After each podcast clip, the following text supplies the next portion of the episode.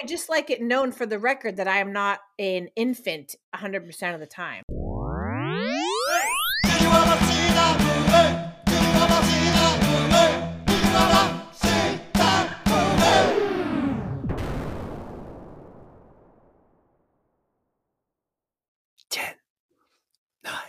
Oh God. eight, seven, six, five. Okay. I hate you. Welcome to Hey, did you ever see that movie? I'm your host, Des, and as always, I'm joined by my lovely co host, Lynn, You know what they say people in glass houses sink ships. and joining us again, the podcaster with a thousand potions, Mickey, Where are you going? Nowhere. and a new mic, I might add.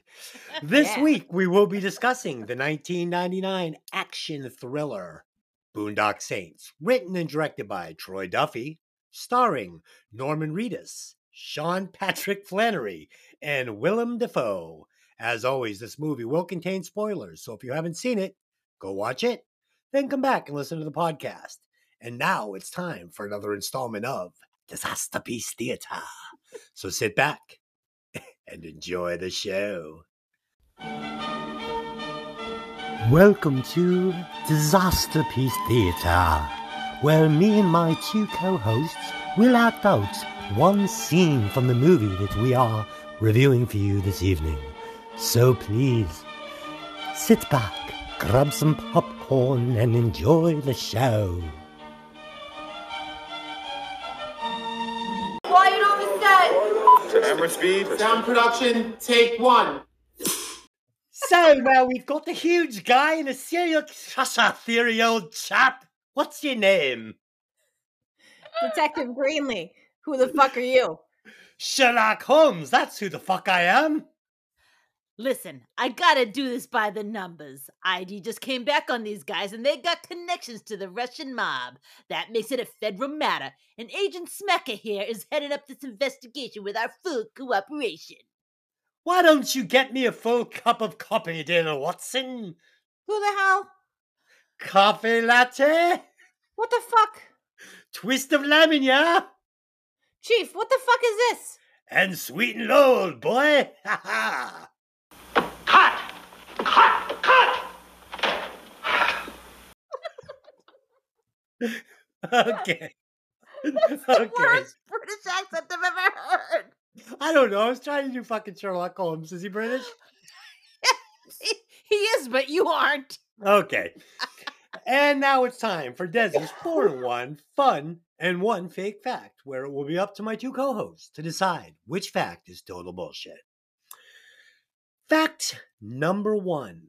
In the scene where the McManus brothers get into the bar fight with the Russians, Duffy is actually seen standing in the background and doing nothing after the fight starts. In fact, his whole band, the Boondock Saints, formerly the Brood, have cameos in this scene. Number two, Billy Connolly was having so much fun playing a psycho with guns strapped all over him that they had to add a large cigar the character insistently, incessantly, insensitively smoked. Because unless they stuck something in his mouth, he simply couldn't stop smiling, incessantly was smoking this cigar. Number three, Robert, no, number three, reportedly, Duffy wouldn't even consider Brad Pitt in any role, and on a phone call with his casting agent, calls Keanu Reeves a punk and Ethan Hawke a talentless fool.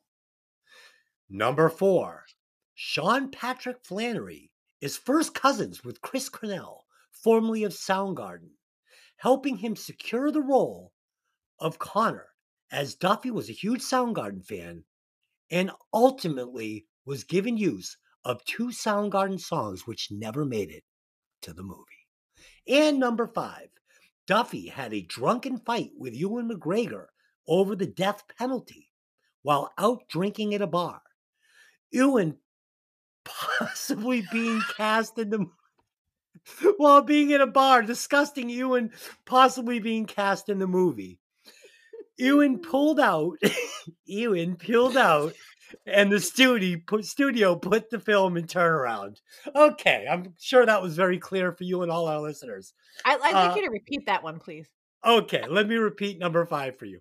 Duffy had a drunken fight with Ewan McGregor over the death penalty while out at a bar discussing Ewan possibly being cast in the movie, resulting in Ewan pulling out of the film and the Ewan studio McGregor? putting the film into turnaround.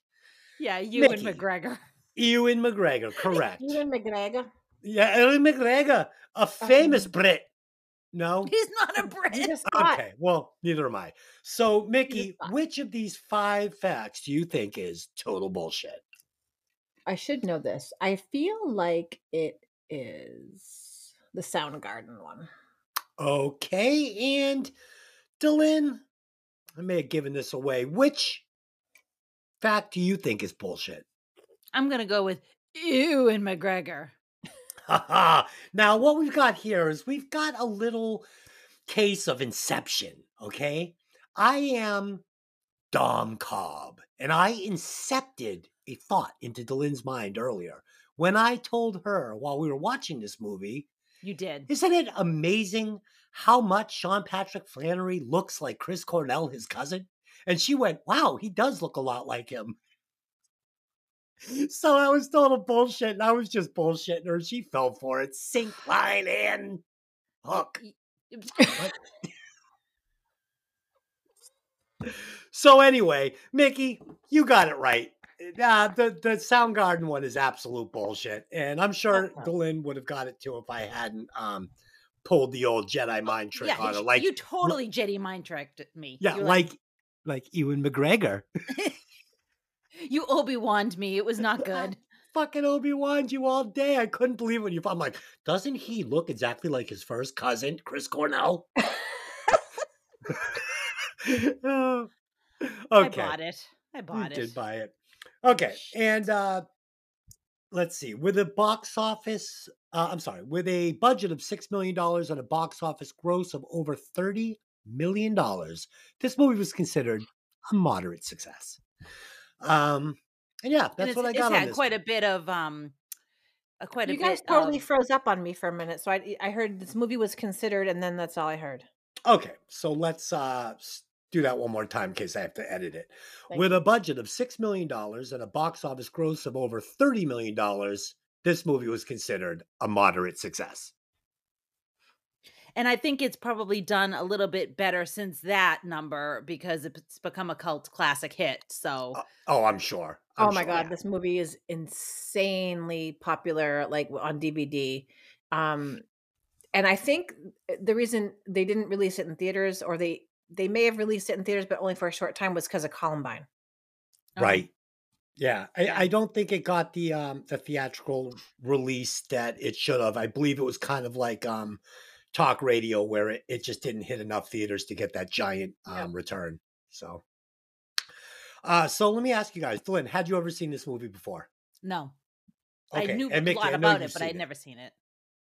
You've definitely seen the movie before, correct, Mickey? Oh yeah, dozens of times. Yeah. Okay. And I've never seen the movie before. Um, I was expecting uh Boondock Saints, something like that, maybe like uh Mystic River movie like that. And it's not what we got. Okay. Um No. what I basically got here was the same thing I got last week. I got a movie that was not intended to be a comedy, or maybe it was intended to be a comedy, who knows. But um, you know, there's not a lot of jokes written into this movie, but I'm laughing through the whole fucking thing. I mean, it's it's brilliant. So yeah. So go ahead and give us the synopsis, Dylan. Uh, it's it's good satire, honestly. Oh. All right. Yeah. All right. So here's our synopsis. Short and sweet. Uh, two Irish Catholic brothers become vigilantes and wipe out Boston's criminal underworld in the name of God. Amen. Okay. That's short and sweet. I wrote it, so you left Um, me all right. that. That's what you did. yeah. So um yeah, just start us off. okay. Bring us in. We'll get, we'll get right into it then. Unless we have any other opening thoughts. Anybody wants to pop in? Mickey? Uh, no, I'll save my thoughts for Okay. the review. Good enough. Here we go. So, our film opens with Mass in a Boston Catholic church where Irish American fraternal twin brothers Connor McManus, played by Sean Patrick Flanery, and Murphy McManus, played by Norman Reedus, pray while a sermon is being read, mentioning Kitty Genovese, a real life crime victim, real life crime victim brutally murdered, and it was reported that her neighbors watched without intervening. As the priest begins his homily, the brothers approach the altar and kiss the feet of the crucifix. They depart as the priest reminds the congregation that they should fear not just evil, but also the indifference of good men. The brother concludes that the priest finally understands. Connor stating, I do believe the Monsignors finally got the point, and Murphy replying, I. So, Mickey, the story of Kitty Genovese, while uh, real, is also a victim of the parable effect because her murder was senseless and horrific. I'm not trying to say that, but there were not 37 witnesses that stood and watched and did nothing, as the media reported at the time. There were far less than that. And one man even yelled out the window that made the attacker run off. And um, others had tried to reach the police, but the murder took place pre 911. You had to dial zero and hope an operator would be willing to patch you through to the police. So the case, however, is often cited as one of the inspirations for 911. So, all that being said, the writers are making a point here that's still well made and succinct, even though Kitty Genovese, the story isn't exactly quite as um, grotesque as the the myth is, you know. Um, yeah, and I think honestly that scene I think was such a powerful scene. And I love how they're sitting there and they're in prayer and the little girl's like staring at them and the parents are like, Don't fuck with them. You know what I mean? and um, and it's funny because the first time you see the movie, you don't really know why you don't fuck with them. Right. You just don't fuck with them. Um, and then I love when they're walking up and the guy stands up and the other guy's like, no, just let them do it. Because I think at that point they were already like, you know, these two, um, although they seem like shady dudes, they're actually good guys. Um, I thought I just thought that was a really powerful scene. It set the tone for their uh, reputation, I guess. I don't know. I don't know if that's the word, but I almost wonder if this scene actually takes place like technically in the middle of the movie, not that's what I thought too. Yeah, because Yeah. it's like they almost seem to already have a rep- reputation. They almost seem to ha- like, whereas you know when they're at the meatpacking plant and all that stuff, which we will get to, but you know the beginning of the movie, um, it seems almost like they're just dudes. You know, Right. they're you know, so it was like, geez, they kind of almost have to have like this reputation, but they just Well, I- and again, too, like, and I think we'll get there eventually, but that epiphany that they have in when they're sleeping over at the jail, mm, when they mhm, both wake up and they're like, "Holy shit!" You know what I mean? right. Yeah, I thought that that was uh I think that's a good observation that this scene definitely felt like it was um out of sequence in the movie. I felt the Yeah. same thing. I felt like this this maybe was taken from another spot, like you said. Mhm. Um what was interesting about this scene, well, so it sets a mood, like I said, kind of like Mystic River or um or uh the other one that I was talking about, um, The Departed. And I'm like, okay, I'm getting ready for like a very heavy, deep, gritty gangster movie, you know. And I'm, you know, I'm buckling in for this. And you know, we meet these two brothers, and they're and throughout the whole movie, these two guys are playing it very much like Mystic River or The Departed. They're they're bringing a very uh hard, gritty um, performance to this movie, and they never break out of it. I love that. Um, so by the time they leave the church and they light their cigarettes, I'm like, okay, this is what I'm getting. and I thought that was really cool. And I don't know if they were, I don't know if Duffy was like intentionally doing a misdirect here to try and mislead the audience into what they're about to see, because we are literally about to be brought into a universe that reminds me very much of um, Big Trouble in Little China from last week. Like just gobs and gobs of satire. Um, all the other characters are going to be over the top, like out of, like I had said, when I first started watching this, once we break out of the scene in the next few scenes, it starts to smell like Monty Python to me. It starts to have characters that feel like they're out of like Austin Power movies, like bad guys that are over the top with their big cigars and their, you know, those Russian gangsters and yeah, Ron so- Jeremy. Yeah, Ron Jeremy. yeah, yeah. And all these characters, I mean, these cops, um, you know, Dafoe, they're all over the top. They're all cartoon characters. they're not they don't feel like real people. They feel like satire and I love it. So yeah, great opening scene. Great opening scene. Yes, agreed. So the brothers work at a local meatpacking plant, and there's a brief scene here with a woman trainee being insulted by a turn of phrase and then actually getting punched by one of the brothers when she attacks the other. Later, while celebrating St. Patrick's Day in a neighborhood bar, three Russian soldiers, led by Ivan Chekhov, enter and order everyone to leave, as their organization, organization has decided to evict the pub. In the ensuing bar brawl, the brothers and their friends publicly humiliate the mobsters. The next morning, Agent Paul Smecker, played by Willem Dafoe, is called to a murder scene and he begins trying to dissect what happened. In a flashback, we see that the gangsters, not able to take the L from the night before, show up at the absolutely disgusting hovel the brothers are living in and ambush them. As Murphy is dragged into a nearby alley to be executed, Connor escapes to the roof and drops a toilet along with himself off of the roof and onto the mobsters, killing and rescuing Murphy, killing them and rescuing Murphy.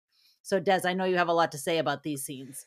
Yeah. Um, so in this meat packing scene, we're gonna meet this woman. She's tattooed, she's big. Um, I love this character. I, I was so dis I was sure she was gonna be part of this movie when I first when we first meet her. I'm like, this is a great character. I could see her coming back in the movie and you know, you know, pulling them out of some some situation here or there with a hard right hook. She's Boston, she's gritty, she's big and I understand that um, Duffy's trying to set up that these brothers would do anything for each other, but I did not like Murphy punching her in the face. I didn't think it was a good scene. I thought it was over the top. I didn't think that it made me like the character of Murphy, which he won me over, you know, a few scenes later. I was fine with him, but I just thought that this was a misstep. I really did. It didn't work for me. I think they I think they did it to just show like I don't know why they did it, but I, for me, I think they did it to show like that those brothers they protect each other and they don't give a shit. Like honestly, you know, it's really like, oh, to hit anybody, but for a man to hit a woman, it's like super taboo. And so for them for him to just haul off and punch her square in the face i think that they're what he what troy duffy was trying to show you is these brothers really don't give a shit what um what anyone thinks of them. They they're all about having each other's back period. And i think while the scene may not have been kind of necessary i, I think that's you know it, it also shows you know, when Connor was trying to be like, oh, perhaps it should have been a rule of the wrist, you know, like trying to mm-hmm. joke with her, like, hey, it's St. Patty's Day, everybody's fun. And, and she's like, fuck you guys. You know, like, I think it was just to show, like, no matter what, they have each other's back. And if you can't take a joke, well, then fuck you, you know? Yeah. It was effective. It was effective. But uh, did you guys like her character? Could you have seen her coming back in the movie? Well, so my problem being, you know, like, so he obviously doesn't know that that's what rule of thumb comes from. So she could have used that as a, min- a, teaching moment to say, hey, you know, like that's actually a little misogynistic. It was used because, you know, men used to beat their wives, blah, blah, blah. And instead, she gets super butthurt over it and won't let it go. And it's like, she kind of like i'm not saying she deserved to get punched in the face but she kind of wasn't letting it go like your your first day on this job getting trained and you can't just not do that like right. i thought that she kind of was a little abrasive yeah, fuck her. She deserved it. okay. um, can we can we also talk about uh, the arrival of Agent Paul Smecker? Well, wait, wait, wait. Let's go into the bar next. Let's keep it in uh, chronological okay, order. My bad. Go for it. um, so I love these little information dumps we're going to get. These little quick information dumps that are set up in um in written form, and it's kind of cool. It's charming, you know, like when uh you know the the Russian gang comes in and you know it's going to sit tell you who we're who we're seeing here, mm-hmm. and it's it's a simple way to um set characters up, and I enjoyed it. I thought it was a lot of fun, and I fucking loved this bartender with Tourette syndrome.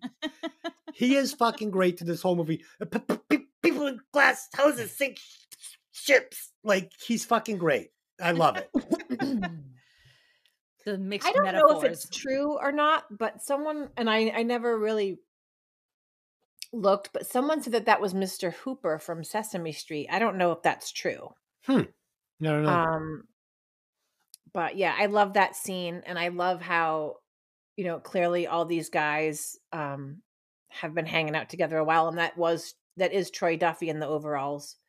Yeah. Um, and I don't know. I just I love that scene, and you know, even when they're faced with you know big angry mean russian guys coming in to threaten them they're still like hey everybody's irish today you know what i mean they're just they're just guys living their life having fun totally. and they're just i don't know it just i love that scene to because it really shows like to me it shows how i don't want to say loyal but just how they are with their group you know Yeah, yeah.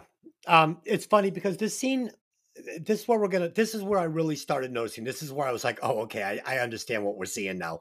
Because like in um, The Departed, we get the the bar scene in Boston where he says, "There's some guys you can hit, and there's some guys you can almost hit." You know, this guy is a guy you can almost hit, and this scene in The Departed is very, um, uh, kind of like um, Goodfellas, like you're really you're you're in a real life situation here and it feels really true. This again feels like an austin powers movie. I mean when these three fucking russians come in and you know ah, and he's bald and you know the, the other guy's making the looks in the background i'm like this is fucking hilarious. And you know and then the fight breaks out. So yeah i i, I thought that the guy eh, duffy gets a a hard rap on this one. They said he didn't have the chops to make this movie, and they gave him all this money to do it because he wasn't going to give up the script unless he got to direct it and just do it his way. right And I think he got a bum rap. I mean, I think he was balancing these two great lead characters, playing it straight with all these cartoon characters that were, you know, it was sweet and sour. It was, you know, it was really good. I, I loved it. So I was getting it right off the bat. So, just a quick interjection: the uh, bartender is played by a man named Gerard Parkes, and uh, he played Doc on Fraggle Rock. So, if you Oh. ever watched Fraggle Rock as a kid, he's basically Okay, the one thank human. you Yes, so Maybe he's not he's not. Hooper, but he is he was part of our childhood in some way. Okay. okay maybe that's what it was i just okay All right. Um, do you guys have anything else in that scene? oh, no, yeah, absolutely, because we have to talk about Paul Smecker. Mm. Okay, well, we're going to the alley now. Yes, let's go into the alley, Okay. please. Okay. I mean, Uh, amazing. Ama- First of all, that entrance with the guitar playing and he's got the hair going. And I'm just like, good. dang, it's so good. Yeah. He gets out of that car, and I'm just like, yes, please. I mean, this is the best Willem. I'm a huge Willem Dafoe fan. Me too. huge. This is by far, hands down, not even close, the best Willem Dafoe I have ever seen. This is his best performance. I had no idea the man had uh, this this comedy timing like this, and he's doing it without trying to be funny, but he fucking is hilarious.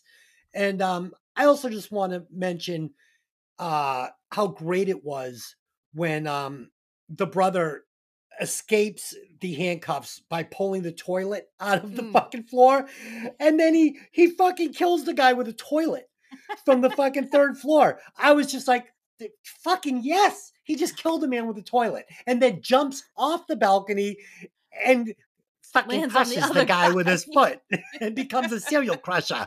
he was serial crushed by this huge fucking guy Oh god, that's fucking great. I love um I love that they to me it seems like what he did was he gave a little like homage or nod to the professional with um Smecker with his earphones and the classical music how Gary Oldman did that in the professional Definitely. um I love that scene and he's just I love how you can see you can see on his face he's putting it together what happened you know, and he's like, check that building over there. And, you know, and although the neighbors didn't see anything, well, you're lucky you got a phone call in this neighborhood, you know, and, um, and I love the interactions with him and Bob Marley.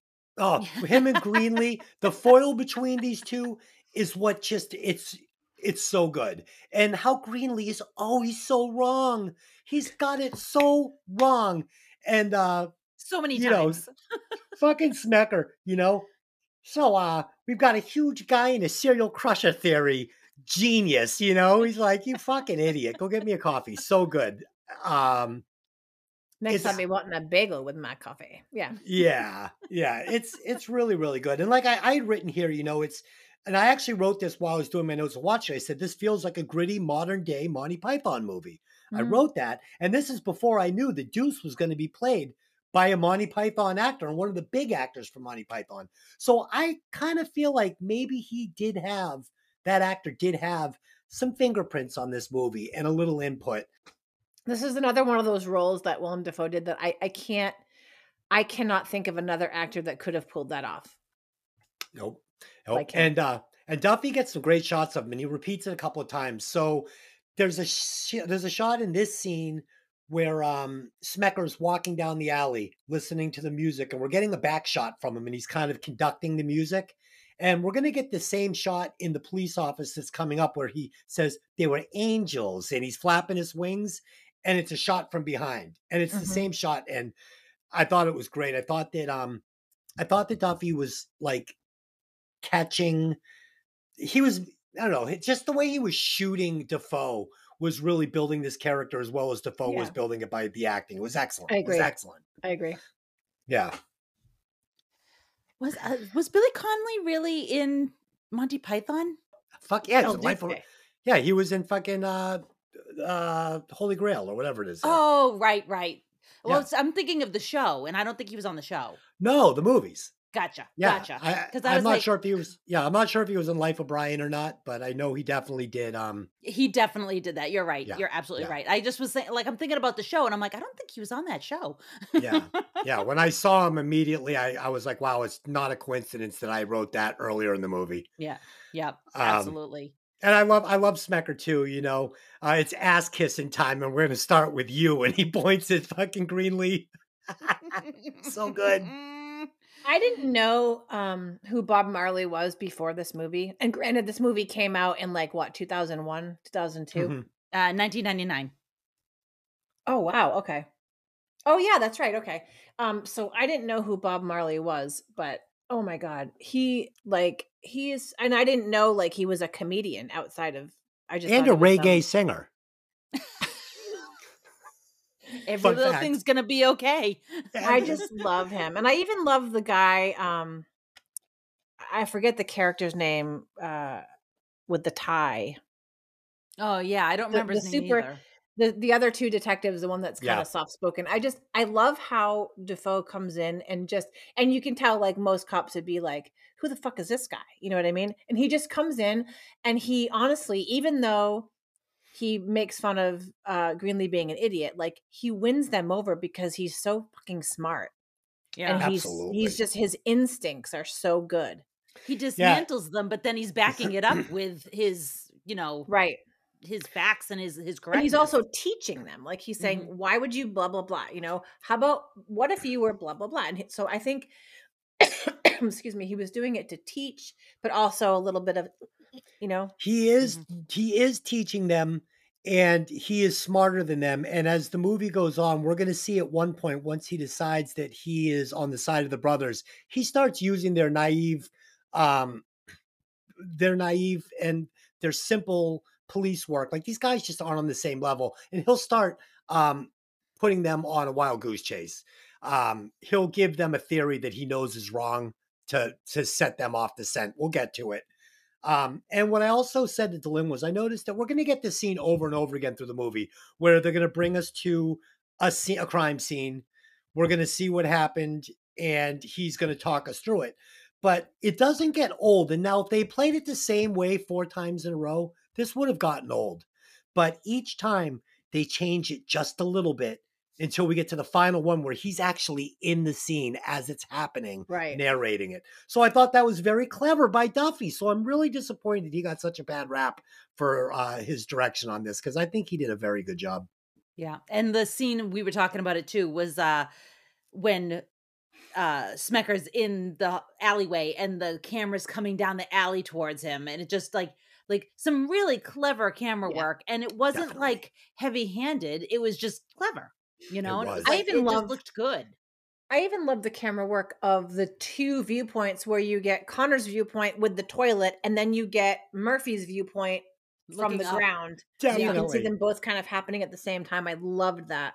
Definitely. They yep. they definitely connected the two brothers very tightly. So you're almost watching this movie through the eyes of both of them at certain points. and how and i love how they showed like when he when he was you know um they're trying to find the bullets and the bullet casings or whatever excuse me and then in the scene you see how they knock it and the guy goes bam you know what i mean then you're like oh Yeah, there it is. Mhm. I love the cop. I can only find one bullet. Did you check under the body? Ah, there it is.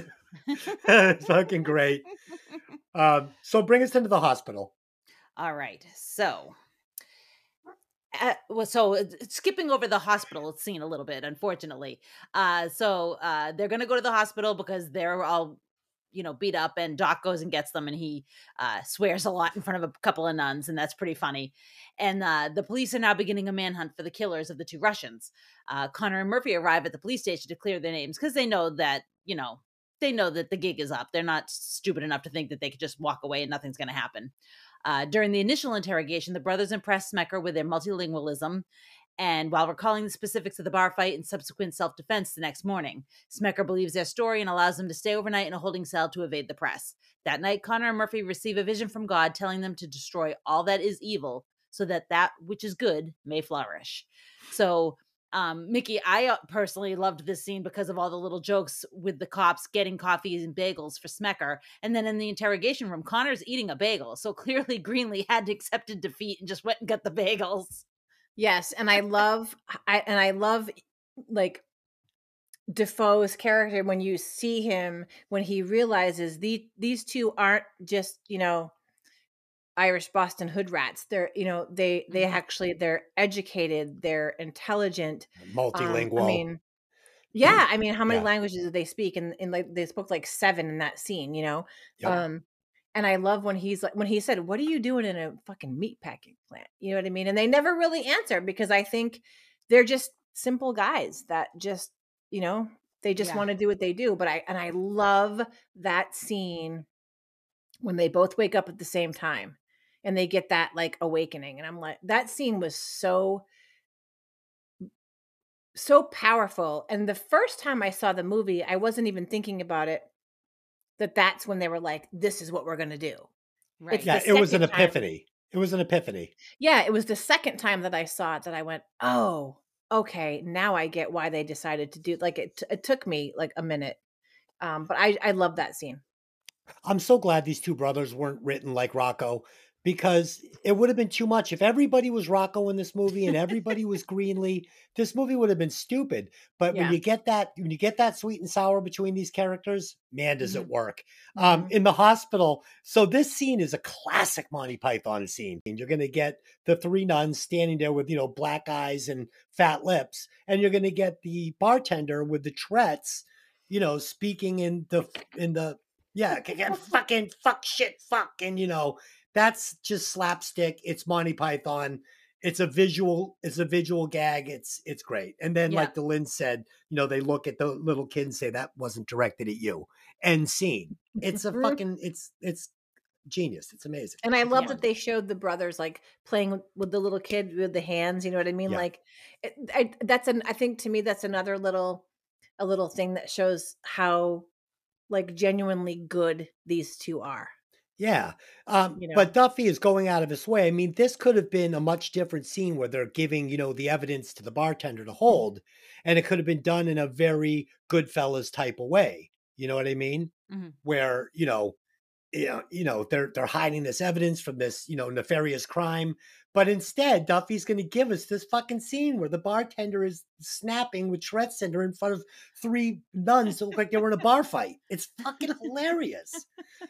Um, and then so, so this first scene coming into the police station, you know, Smecker, Smecker's going to give us like one of the best lines I've ever heard Dafoe deliver ever. First of all, I'd like to thank whichever one of you donut munching, barrel ass, pud pulling, sucking sissies leaked this to the press. I must have rewound it three times and listened to it.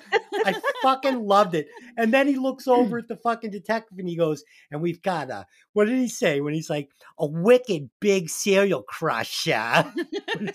Oh no, he was serial crushed by some huge fucking guy. yeah, he was serial crushed by some huge fucking guy. He's so, oh, it's fucking, it's, it's great. And then, you know, Greenlee, wow, these guys are a million miles mm. away by now. You probably won't say them anywhere near a cop. They're scared shitless. And they walk right through the door. Thanks I'm like- coming out. Yeah. Fuck yeah. You probably So have good. better luck with beer. Yeah. Yeah, drag a potato down the street, down the streets of fucking East Boston. oh god. yeah, Yeah. yeah. So I said to Dylan, I said, so are we starting to understand the potato reference now? Or maybe we shouldn't be throwing it around so willy nilly in our podcast every week. Oh God. Uh, I I love also that, loved yeah. there was a scene where um Dafoe is talking to the police and he goes, They're not little angels. And it's like from behind and he's like wiggling his fingers. And it's like, Yeah. that was a great shot. Yeah, very loved it. similar to the alley shot that we just Yes. got from the crime scene. And Mhm. and that's what I'm saying is Duffy, he's directing this movie brilliantly. Um And I even love kind of like the casual, like, and to me, this is something that I- I feel like a lot of people wouldn't think to put in the movie. But, you know, when Connor goes to make the phone call because he gets the Russian's pager and the guy, look at this. And he's like, saints. And, and, and Norman's like, oh, body of Christ. And he takes like the coffee and he's like baptizing them. I think, I just think that's so clever and so funny. Yeah. so what came first, this or um the hangover? This came This. first, right? This. yeah. Okay, so The Hangover borrowed from this movie a lot because we're going to get the exact same thing where um you know, we're going to see the guys wake up in the morning, what happened? And then they're going to show us what happened on the back end of these scenes. So we're seeing the result of the night first and then they're showing us how they got there with these scenes and it's played almost note for note off of this movie the uh the hangover is so i think this movie influenced a pretty uh a pretty popular franchise there for sure there's no Yeah. way that guy didn't see this I mean, the thing is, is like, so it's like that time jumpy thing. And he's definitely using the thing where you see the result and then you go back and find out how it played out. Now, granted, that's pretty much the only thing it has in common with The Hangover because The Hangover is a slapstick comedy, but this is a slapstick comedy i hate to break the news to you this is a slapstick comedy I dude disagree. He shoots the fucking cat and then they tape a little tiny fucking picture over the fucking giant fucking blood this is a fuck dude this is a heavy-handed comedy and it's, It's a wrapped black up comedy.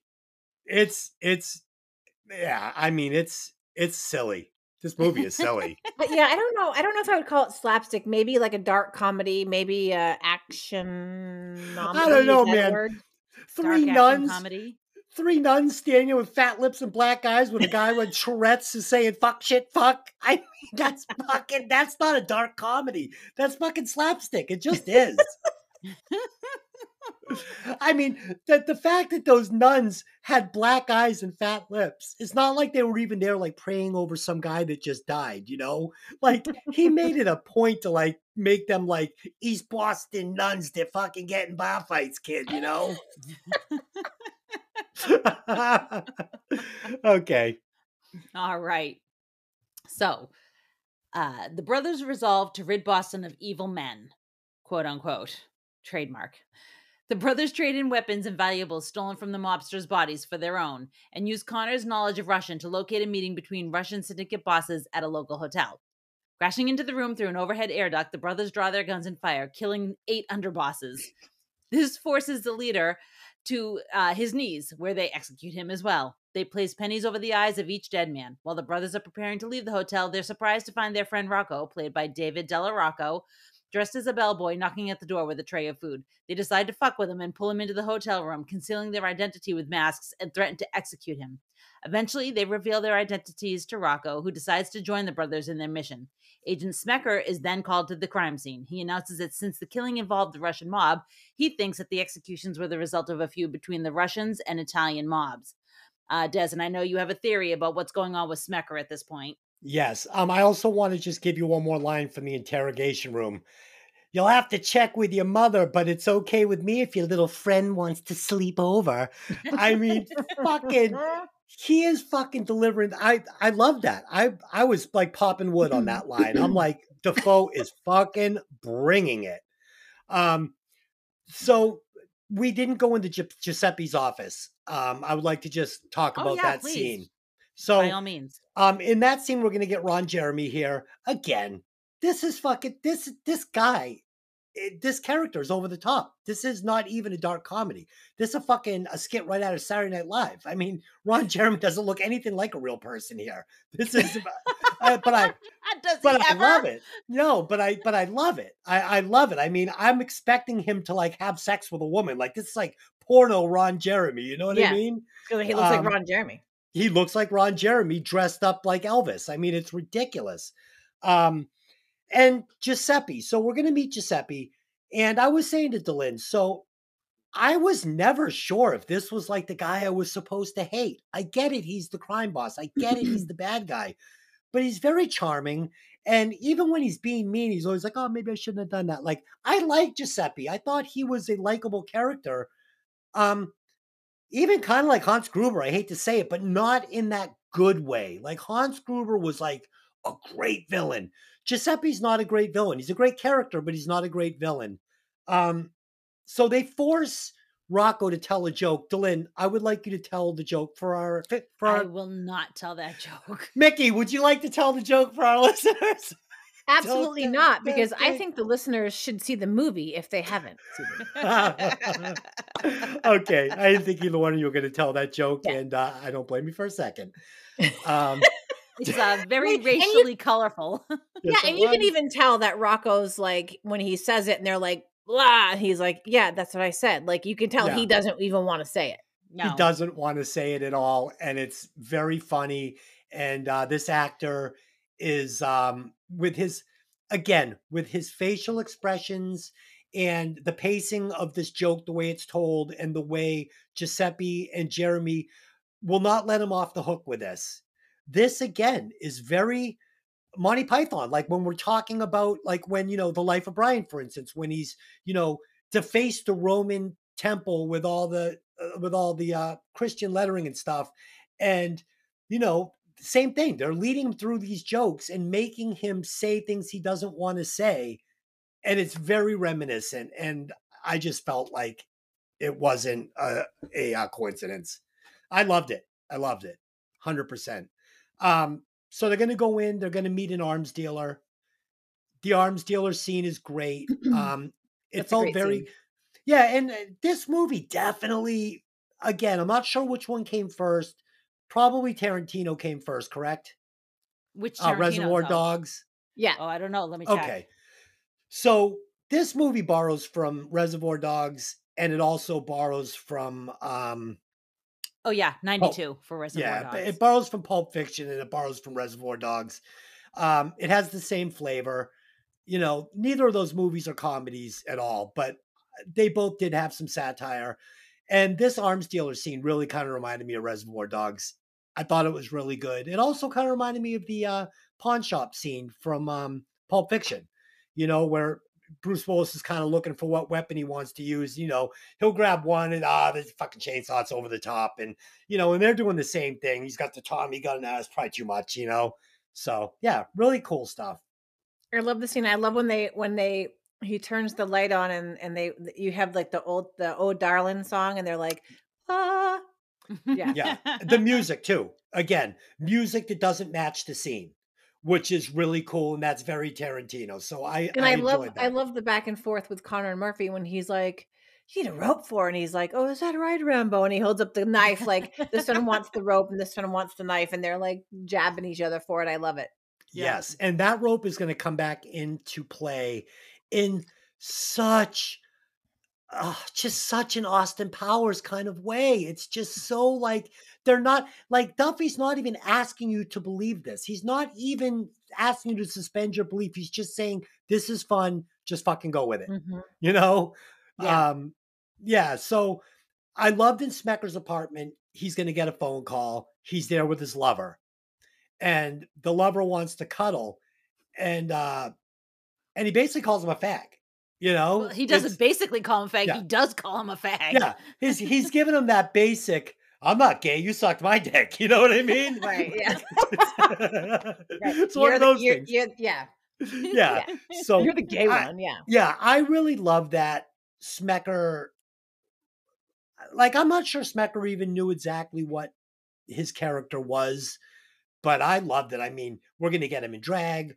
We're going to get him being the man's man. We're going to get him being the uh, insensitive gay lover. Uh, he's there's so many fucking layers to this character. And Yeah. then he also becomes unhinged at certain parts in this movie Oh yeah. where it's not even explained why he's acting the way he's acting, but I don't give a fuck. I'm like, at one point, he drops to his knees and he's almost recreating the scene from Platoon where he's shot dead below the helicopter. And I swear he did this as a nod to that movie. Would you guys agree? Yeah. Yeah. Yeah. I mean, the, the, the, scene the is body almost language exact. is so yeah.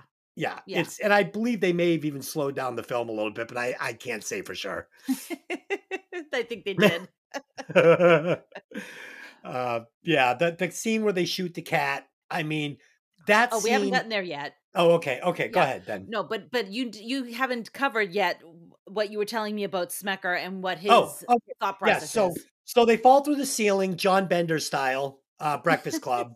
they come through the ceiling. They're hanging from this fucking rope. Just happens to be at the perfect height. They spin around together. They happen to be back to back. They're gonna take out nine guys. These guys aren't gonna get one shot on them. it's fucking it's fucking great. It's fucking I- I'm just sitting there watching it going, okay, yeah, sure. Love it. And you, know, don't care. You don't.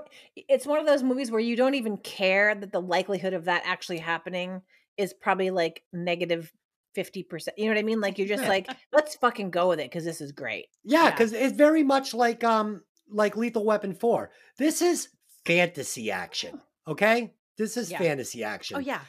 Um, so Smecker's gonna come in and he realizes now what's going on. He says, I have a um I have a jacket on every one of these guys that's dead. So he knows the background on all these guys. He knows they're all scumbags. And he also sees what happened. He knows these fucking idiots fell through the ceiling and somehow got lucky and, and took these guys out. Um, but at this at this moment in the movie, this is where Smecker goes from wanting to catch these guys to wanting to help these guys. And he is going to feed these dumb detectives this story about, oh, I think this is going to be the beginning of a gang war, uh, mafia war. And he knows this isn't the beginning of any fucking mafia war, but he wants to throw them off the scent, which is very easy because they're now have stopped even trying to do their jobs and they're just watching him solve the crimes. So he says, This is the beginning of this mafia war. And they're oh, okay. And he knows it's not. Mhm. All right. Uh, don't forget Rocco coming in. Don't go over it. One of you guys take it because this is a great scene. Yeah, I mean, it's absolutely ridiculous. He they grab him, they pull him in. He's pissing his pants essentially because they're going, "We're gonna kill him, do him right here." And yeah, just they they've set him up though. You know, like there's all Yeah. these dudes in there, and they've sent him in there with six bullets. So yeah. So, like, yeah, that exposition lets us know now that uh, Giuseppe is done with Rocco and he's looking to have him taken out. Mhm. Um, and you know, he, I love Giuseppe at the end. You know, fuck, fuck, fuck. He's just losing his mind. yeah, It's really great. I just I also love the um I, again I think it shows how playful and again close they are with their friends because when they're like and he's like look he's like we've got to fuck with them you know what I mean like yeah. Yes. most people would be like we got to get the fuck out of here he's like oh we have to fuck with them you know what I Yeah. mean like Yeah. yeah, Yeah, and they're all acting as if there's not a fucking room full of just gutted human beings. right but then well, when they like and I also love the realization when he's like it's a fucking six shooter Yeah. and then they get mad for him because he doesn't have a fucking clue what was Yeah. gonna happen What were you gonna Yeah. do? Joke the other two the to death? three to Laugh death. the last two to death? and you have to think like that's uh, that's hoping that each one of those six bullets killed somebody. right. You know, like you know, you, you shoot and you miss somebody, now you're down a bullet. You no, know, you Right. walk into a room of nine, you know, mob you're guys, and you've got a six shooter. You just serve them food and leave. right Yeah. Yeah, no, true. All right. So the following day, the brothers try to convince Rocco that he was sold out by the Italian mob boss, Pa- Papa Joe Iacovetta, played by Carlo Rota, because he was sent to the hotel with the six shooter, um, despite the fact that there are nine mobsters in the hotel room.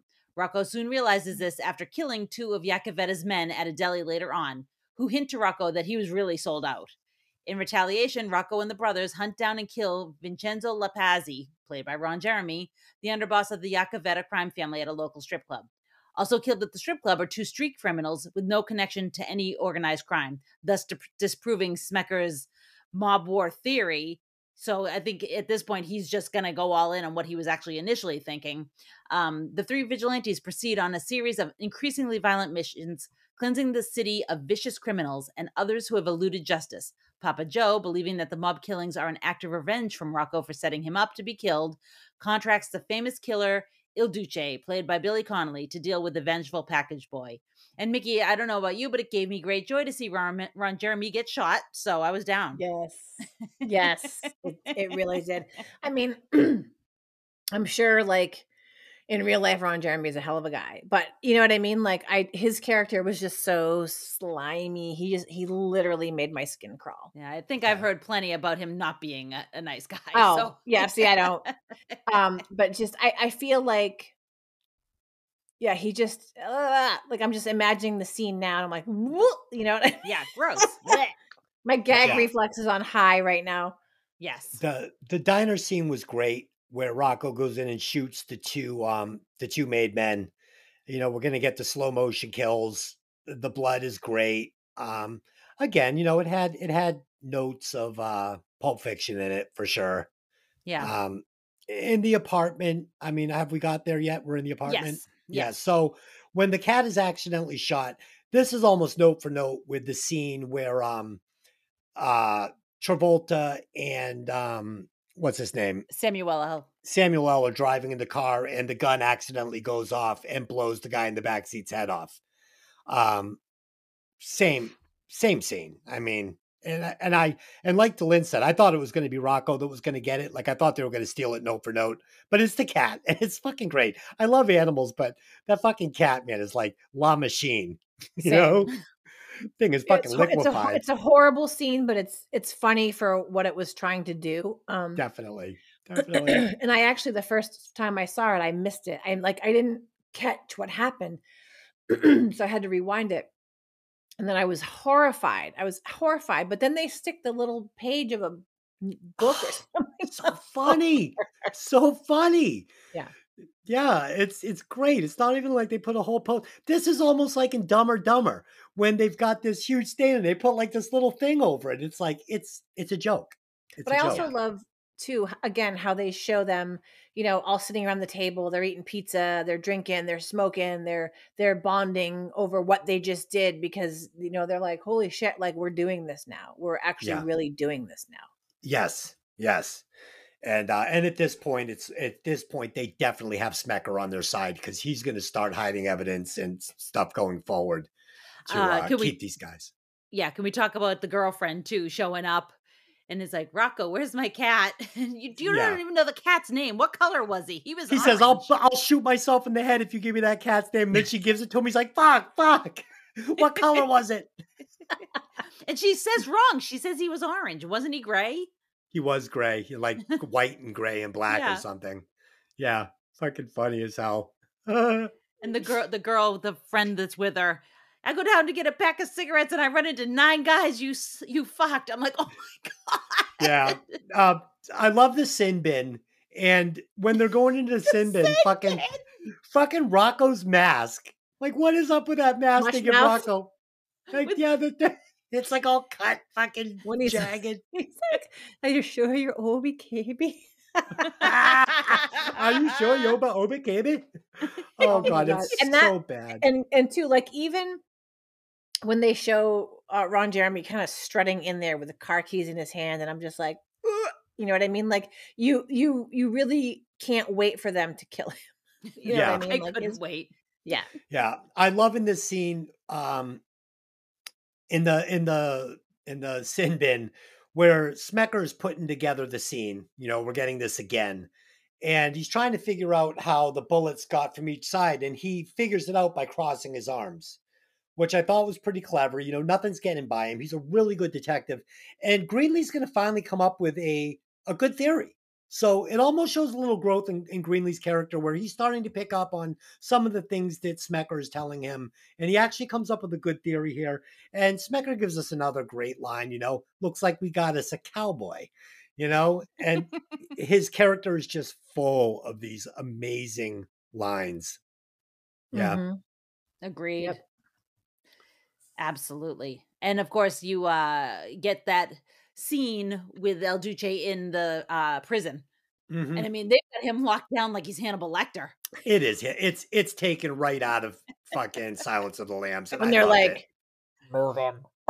Yeah, yeah, yeah. Um, and then lowering the little cage down on top of him. Yes, but but here's the joke: is they're doing all this to And release him into give him- society. They give him Not parole. happening.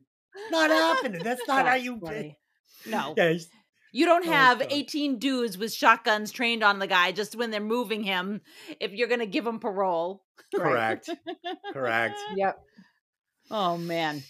So Rocco insists that he and the brothers murder a hitman that Rocco br- had briefly worked with. According to Rocco, the man was responsible for murder- murdering la, la, la, for murdering an entire family and had burnt their remains in a dumpster. They head to the hitman's house and murder all of his men. After a hand-to-hand fight, Rocco beats the hitman to death with a cue ball. As they leave the hitman's house through the front door, the trio is ambushed by El Duce, and in the resulting shootout, the trio manages to chase El Duce away. But Rocco's Rocco's finger gets shot off, and each of the brothers receives serious but not mortal gunshot wounds, which they cauterize with a hot iron. God bless you. Sorry, I had to sneeze. Should have seen it. It was amazing. just one? You were always sneezing it was threes. just What the happened one. It was just the one. there? Okay. It just it was coming, and I couldn't stop it. That's Okay. funny. I love So- that scene, and I love I love how they said uh, I love when the when the um oh god um the main uh god what the hell's his name uh Rocco's boss oh, um, Papa Joe. Papa Joe when he goes to see the guy in the bathroom and they're and they're talking and he's like there's only one oh no I'm sorry not Papa Joe um Giuseppe. Nope, Smecker. When Smecker goes to see the guy, and he's like, he only has one rule: no women, no kids. Um, Right. And that is going to come into play later.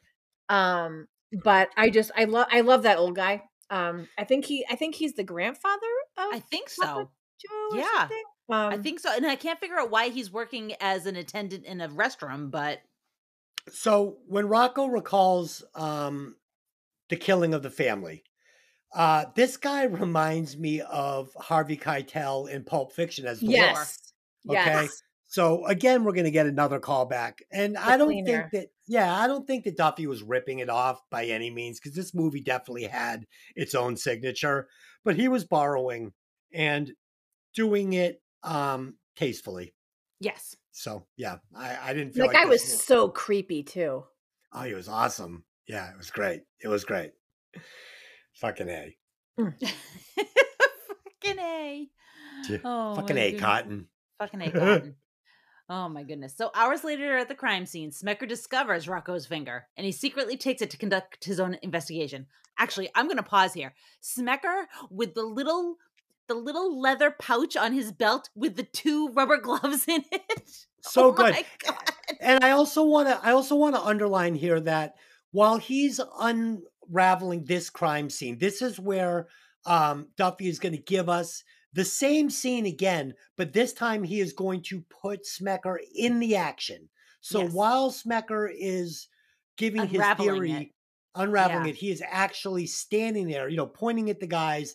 And I thought that that kept this fresh instead of being like, "Oh my god, I've already seen this four times in this movie." No, Mhm. he he realizes what he's doing and goes out of his way to make it feel fresh, and I like that. Absolutely. But yeah, I just I loved the little thing on his belt with the, the little leather pouch with the two rubber gloves in it. I'm just like, that's amazing. Yeah, So discovering that this finger belongs to Rocco, who he's previously met because he remembers him from the precinct, Smecker begins to unravel the mysteries surrounding the various murders. His sympathy for the brothers conflicts with his professional desire to bring them to justice. Smecker goes on a drinking binge at a gay bar before seeking advice from a nearby Catholic church. I know.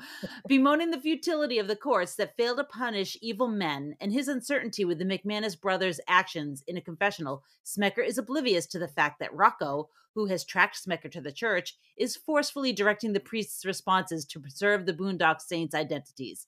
Connor sees Rocco follow the priest into the confessional and, disgusted with the show of blasphemy, pulls Rocco's head through the other confessional at gunpoint. In whispered tones, Rocco tries to explain to Connor the circumstances while still holding his gun to the priest's head. So good. Smecker is advised reluctantly by the priest that the saints are acting as messengers from God and that the laws of God are greater than the laws of man. Inspired by the advice, Smecker decides to help the brothers. So, Mickey, this is like, like this whole scene has a potential to go very sideways very quickly. Yes, and I and I love I love the the priest because you can tell as he's talking to Smecker who really wants to help the the brothers that he's like and he he hates to admit it because Smecker's a, you know, he knows a what Smecker does. He's like the laws of God are more powerful than the laws of man and you can tell he's like fuck I hate the fact that I have to say this to you, Mhm. but I have to say this to you. Yes. So I, I love that scene, and I love, I love again how the brothers are like, "You're not going to hurt the priest to Rocco, even though that's their friend. You're not going to fucking hurt this guy. He's a priest. You know what I mean? yeah. They're just they're you can tell they're just inherently good. They're stand up guys, and this is the second time they're going to tell Rocco something like this because we're in the apartment and they're cauterizing all their wounds. Mhm. And Rocco sees Smecker on the news and he says to the brothers, This guy is a loose end. We need to get Mhm. rid of him. And the brothers say, No, he's a good man. We're not going after He isn't to be touched, that. right? Yeah. He's not to be Yep. touched. And um, I love in the confessional booth, the uh, the priest says, um, that he he asks if you know these guys are dangerous, and uh, Smecker says, "No, no, the two brothers aren't dangerous." He goes, "The Italian guy, you know, he might blow your fucking head off." And the priest makes this. At first, he makes this face like, "Oh," when he says the brothers wouldn't hurt a fly, and then he realizes it's the It's the Italian, guy Italian with a gun into his head, and he makes this face like, "Oh fuck." That was such a great scene. It was, and and there's so many great moments like this where the actors are giving are letting us in on the joke just with a face, a joke that isn't even written, you know. Mhm. And I loved it. And he, even Absolutely. even though Smecker, he's like, I, you know, I I believe what they're doing is right, and you can tell he's coming to this realization. He's having an, a, like an epiphany in the confessional, and he's like, "Fuck it, I'm going to help them. Thank Mhm. you." And he's like, "I fuck it," you know. And he's like, Yeah, I, I you know I I believe what they're doing is right because our system is not working. Yeah, and I love how the priest just doesn't give a fuck about anybody. He's just get the fuck out of the church. like I don't want to have anything to do with this drama. Just Everybody get the fuck out. Party's over. Get the fuck out. Um, out. So we're gonna get a scene where Giuseppe gets killed.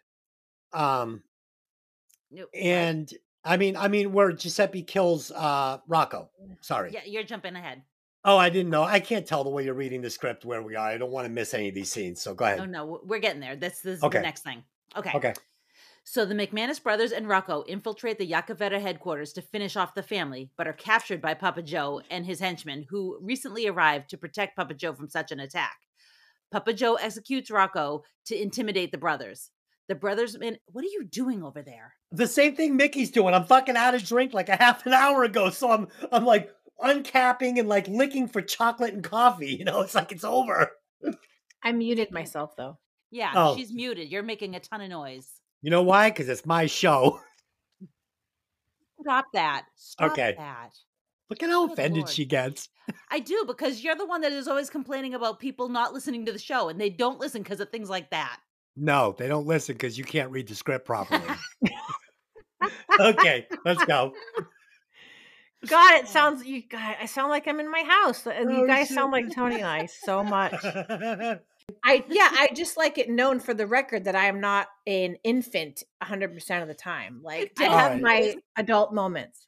I want to just, for the record, just say that I am an infant all the time, and sometimes I even regress further back. There's never a moment when I adult, ever, ever, ever, ever. It just gets it's this or even worse. So That's there you funny. go. So the brothers manage to free themselves and tend to Rocco while Smecker, disguised as a female sex worker and chef's kiss to that drag, it's amazing, distracts the other mobsters.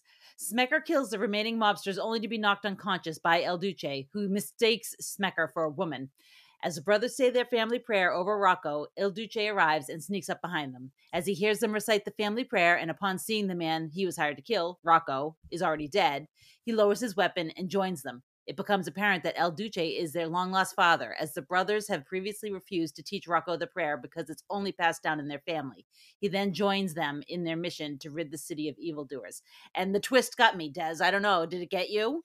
Yes, a hundred Yeah. percent. I mean, didn't I well, I did see it coming that um Smecker was going to start helping these boys Oh, get away with the crimes, but I did not see them becoming the League of Extraordinary Men with fucking with uh Deuce. Like I didn't realize they were going to become like um some villainous version of the Justice League. You know what I mean? Yeah. So, um, but when Giuseppe kills Rocco, so this scene is uh, adds a layer to this movie that I didn't think we were going to get. It's a very powerful scene, and it it, and we're going to slip into that Mystic River territory where it's going to make you feel the feels, you know. And uh, and and I like that. I like that. I liked I liked it the way I liked the way he was able to just slip in and out of these moods, you know, feather these different types of characters in and out, make them work together. And then for Rocco to deliver this final performance before he died, it was just really great. It was really great. Yeah. And uh and you gotta like hand it to fucking Dafoe. Like the gentleman is committed to the craft because this deep kiss at the front door with this fucking mob guy, I'm like, I'm like, wow, the man is committed to the craft. you know? I said to Tony that was that was like the highlight of that guy, the other guy's career was like French kissing Willem Dafoe. Kissing a Willem Dafoe. Because I've never so seen that guy in anything else. No, No. me neither. And but I, when he's on the bathroom floor and the skirt is going up and you can see his tidy whities underneath the lacy underwear. Like, yeah, oh, it's so good. And come on. so let me ask you. So this this mob guy, he has to know that Dafoe's a transvestite. And he's one of these guys that wants to explore this, but wants to tell cares. himself that that, you know, oh no, this is a fucking woman for sure. But he knows it's not a woman.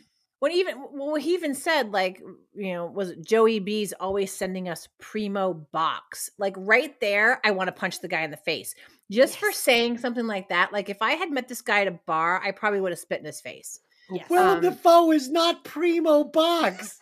Well, that's what I'm. That's what I'm saying. Like, and on, Willem Dafoe is an ugly woman. You know, what I He's an ugly man. Jesus Christ. I saw it. I was like, ah. yeah. Um, but you know what else I love is, uh, and this scene is one of those scenes that uh, very um sticks out to me in this movie when um when he's on the floor and his wig starts coming off and he's really ugly and the guy goes what the fuck and you re- Willem Dafoe realizes that he's been had and so Yeah. he shoots the guy but when he sits up and his you can see his like lips you know he's like and like Yeah. you can see he's just like I can't fucking believe I just did this and it's like in slow motion and you can see on his face like he's like I'm like, you know, and then he stands up and he's like, it's on now. Like, I just did this. Yes. Like, I'm a I law was enforcement sure. officer and I fucking did this. I was sure he was going to die in this scene. I was sure he was going to. Not in the bathroom scene, but I thought he was going to get killed going through this house for sure. Yeah. Really? Um, yeah, Do you- because I just didn't. I didn't see his character ending the way it did. I thought he was going to die trying to help these kids. So do you remember uh the movie E.T.? And Yeah. they put E.T. in the wig with the hat and the dress. Oh shit! It's Willem Dafoe. I would have rather kissed ET though, hundred percent. That's funny. Oh my Willem god! Dafoe better. to me, yeah, like Willem Dafoe to me is like he's weirdly um he's intriguing to me. Like I don't I don't I wouldn't look at Willem Dafoe and go, he's a good looking guy. But like there's No. something about him. He has some sort of weird magnetism that is very attractive to me. Like I will he's say when he got out of the police car in the beginning of the movie with the music, I was like, "Fuck yeah, Yeah.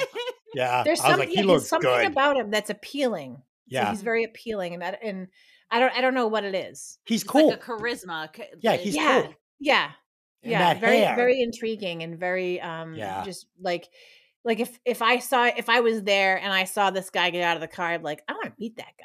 You know what Yeah, I mean? me Because he's just like super, super confident. Mhm. He's got a very uh a very um unique face.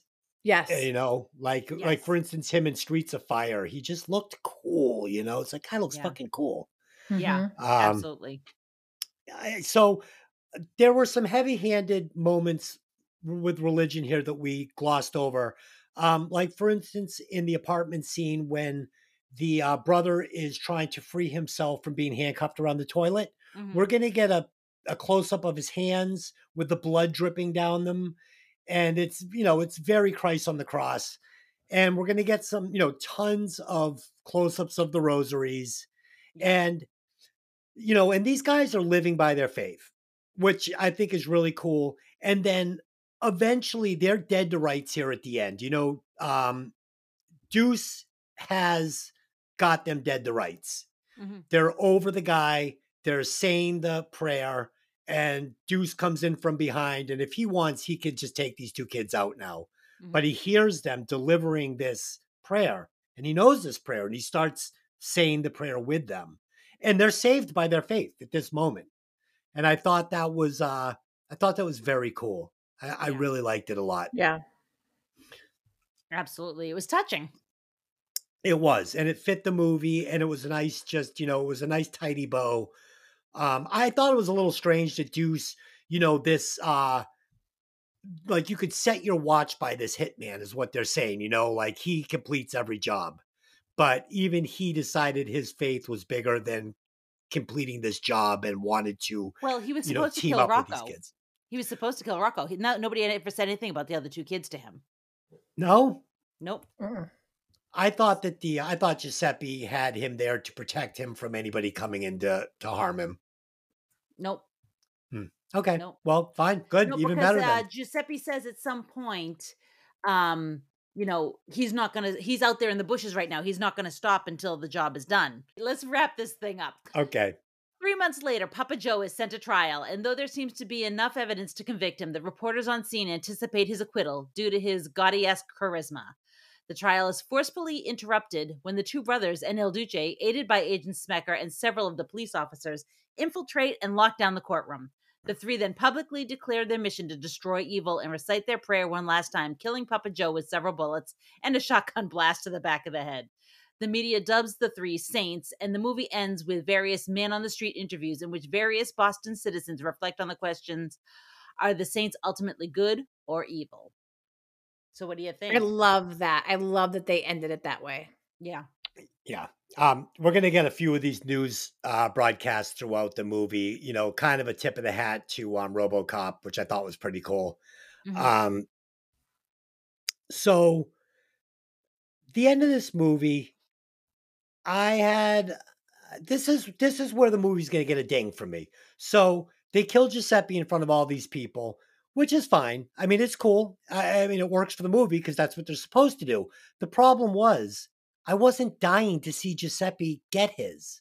Like I didn't, I wasn't like waiting for him to get his throughout the movie. Like I'm hating this villain and I can't wait to see him get what's coming to him. Cause he just he wasn't a bad guy in my mind. He, never did anything that made me be like, I hate him. And I was kind of making the comparison to Dylan.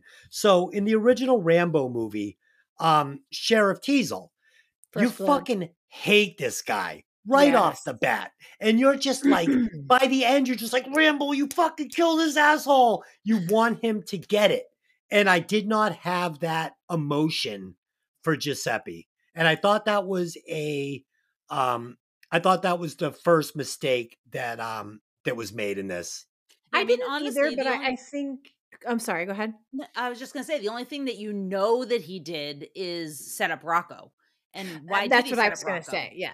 Yeah, I think that's probably why that they made him the example because a he was a shitbag anyway, and b he killed their one of their best friends. Yeah.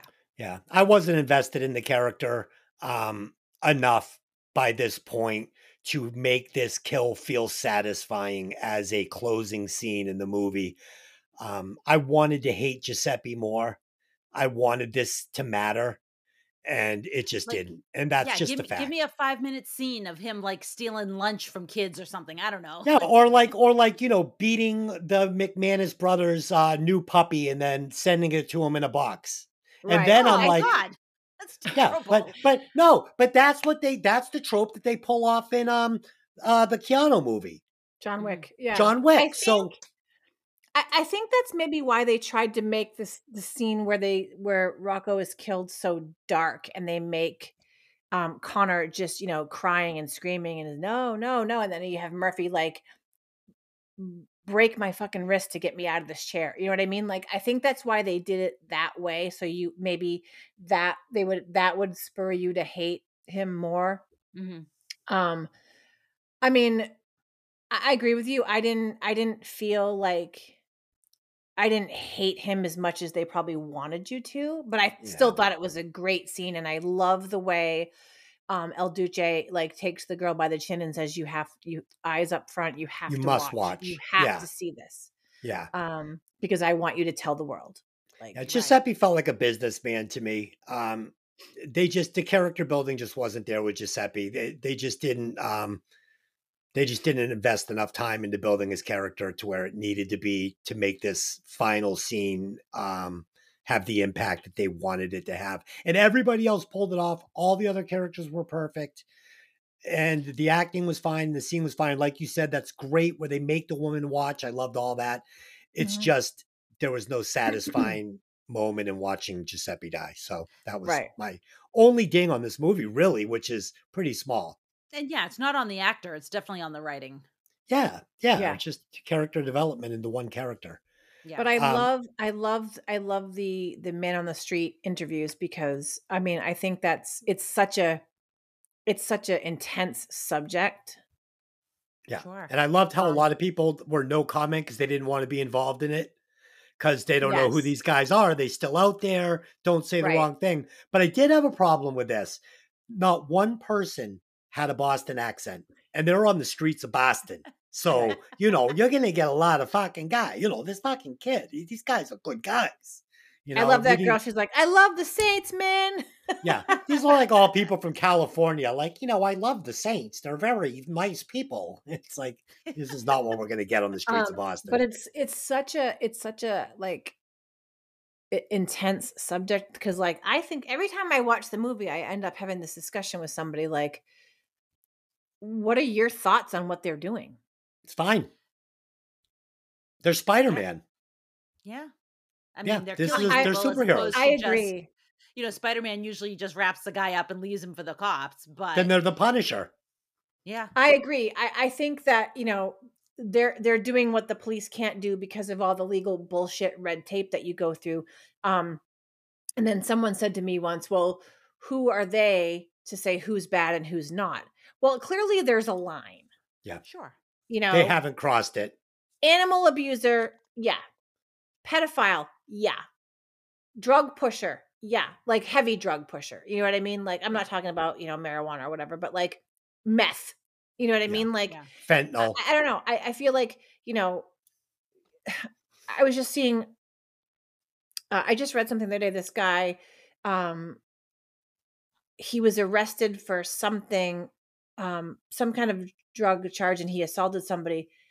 And they looked at he, and the guy's like 25 years old. He's had 23 prior arrests, and he's still not in jail. Like, no good. what the fuck? And my husband is a former cop Right. and the crap that he would see and the crap that he would have to deal with you know he would spend so much time on something and then get it to court and then it would be like okay here's your slap on the wrist and especially the state of new york right. Oh yeah. oh my god ridiculous Yeah. Yeah. Massachusetts not quite as uh, easy to get off on things, kind of a strict state, but in general, you're 100% right. You know, people just are allowed to continue making mistakes over and over and over and over and over. Well, I over. think you also have the problem of jail overcrowding and things like that as well. Right. right. Doesn't doesn't excuse it, but yeah. Yeah, so I'm okay with uh, the vigilantes, and um, you know, same with Bruce Willis in that movie he just did about the vigilante. I loved it. oh death get wish Yeah, Death Wish. Go get him. Go get That was 'em. it. Did you see the original with Charlie Yes. with Charles Bronson? Oh god. I loved those. Yeah, I loved all those. I loved I all the Dirty those. Harrys. They're all great. So Yeah. maybe we'll do a Um, Death Wish. But yeah, I I agree. Like I I think that uh, you know when I saw this movie for what I'm like, fuck yeah, I love them. Keep it Yeah. keep it up. Hundred know, I got a percent. list. They're You know I superheroes. mean? That's list. like I said. That's what I wrote. They're a uh, they're a dark version of the Justice League. So I saw Yeah. them like superheroes at the end. Um, so I think that does it. Let's um go to the recasting couch, and we'll all pick a character. We'll recast them in the movie. I'll start, and I'm going to be replacing Bob Marley's character with one Bill Burr. Oh, oh yes, Mm. yes. This is great. All right. No, All right. Yeah.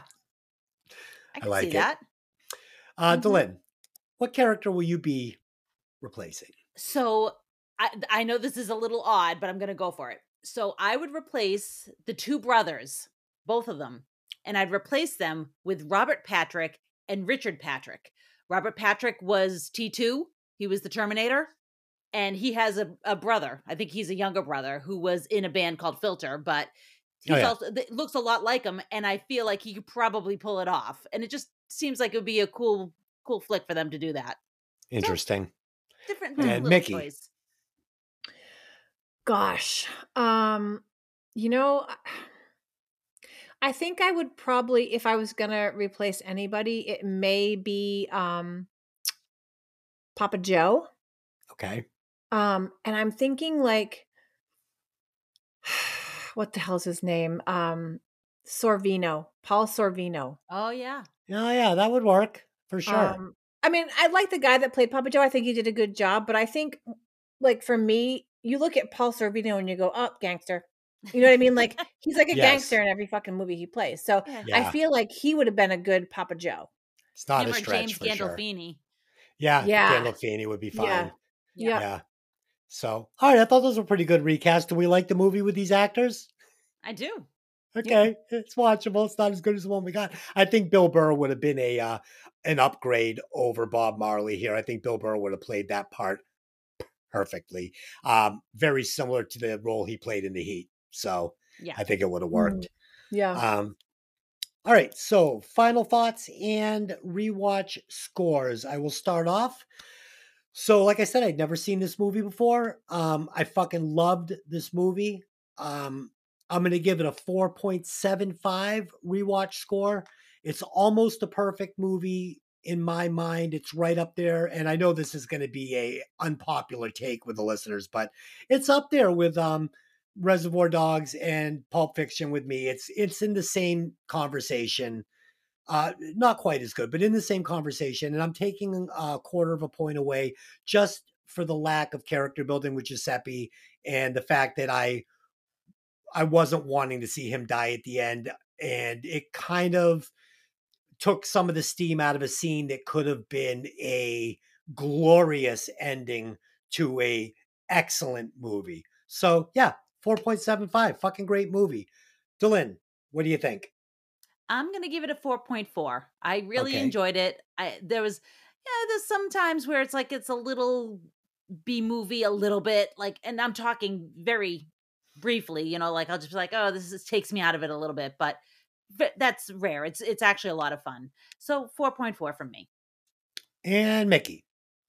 Um, I think for me, you know, there there's I, I love a lot of things about this movie. You know, I think this this movie, I think Sean Patrick Flanery was awesome. I think this was one of his better roles. Um, Yeah. you know, and I think this was also the movie that put Norman kind of on the map bef- Sure. way before Walking Dead. Yeah, yeah. Mhm. Um, so yeah, Team Norman, I'm good. Um, Hell yeah. and um a- and, uh, Billy Connolly, I mean, Jesus, he was the perfect. He was the perfect El Duce slash dad. Oh, Um, so, so I think I'd give it a four point seven five. Awesome. All right. Ah, look at this. So with the 4.75, a 4.75, and a 4.4, this movie is going to be a 4.68 rewatches.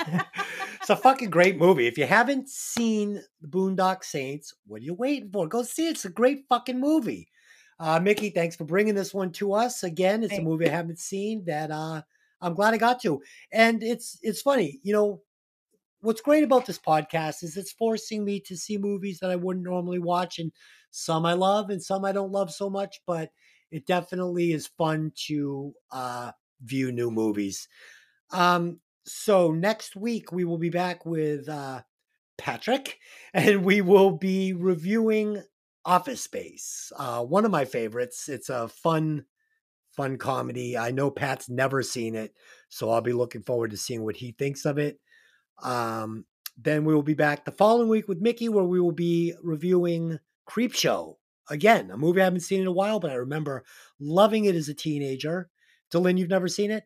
Oh no, I've seen it. I just haven't seen it in a million years. Okay, but you didn't even recall the Tasmanian Devil, so you've No. never seen it.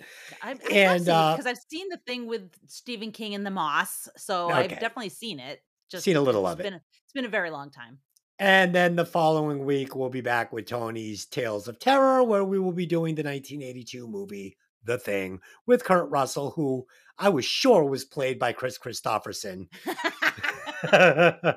Dylan, please tell the listeners where they can find the show.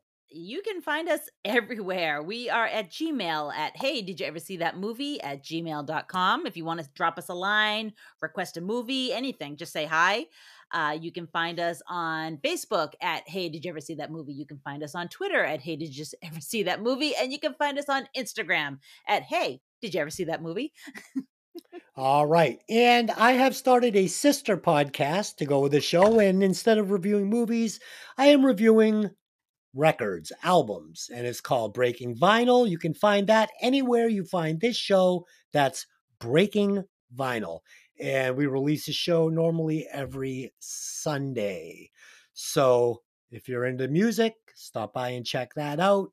And as always, you know I love watching movies from opposite ends of the house with you and then reviewing them. We did watch a little of this one together and nothing's changed. It was a little strange. I'd like to uh, avoid doing that.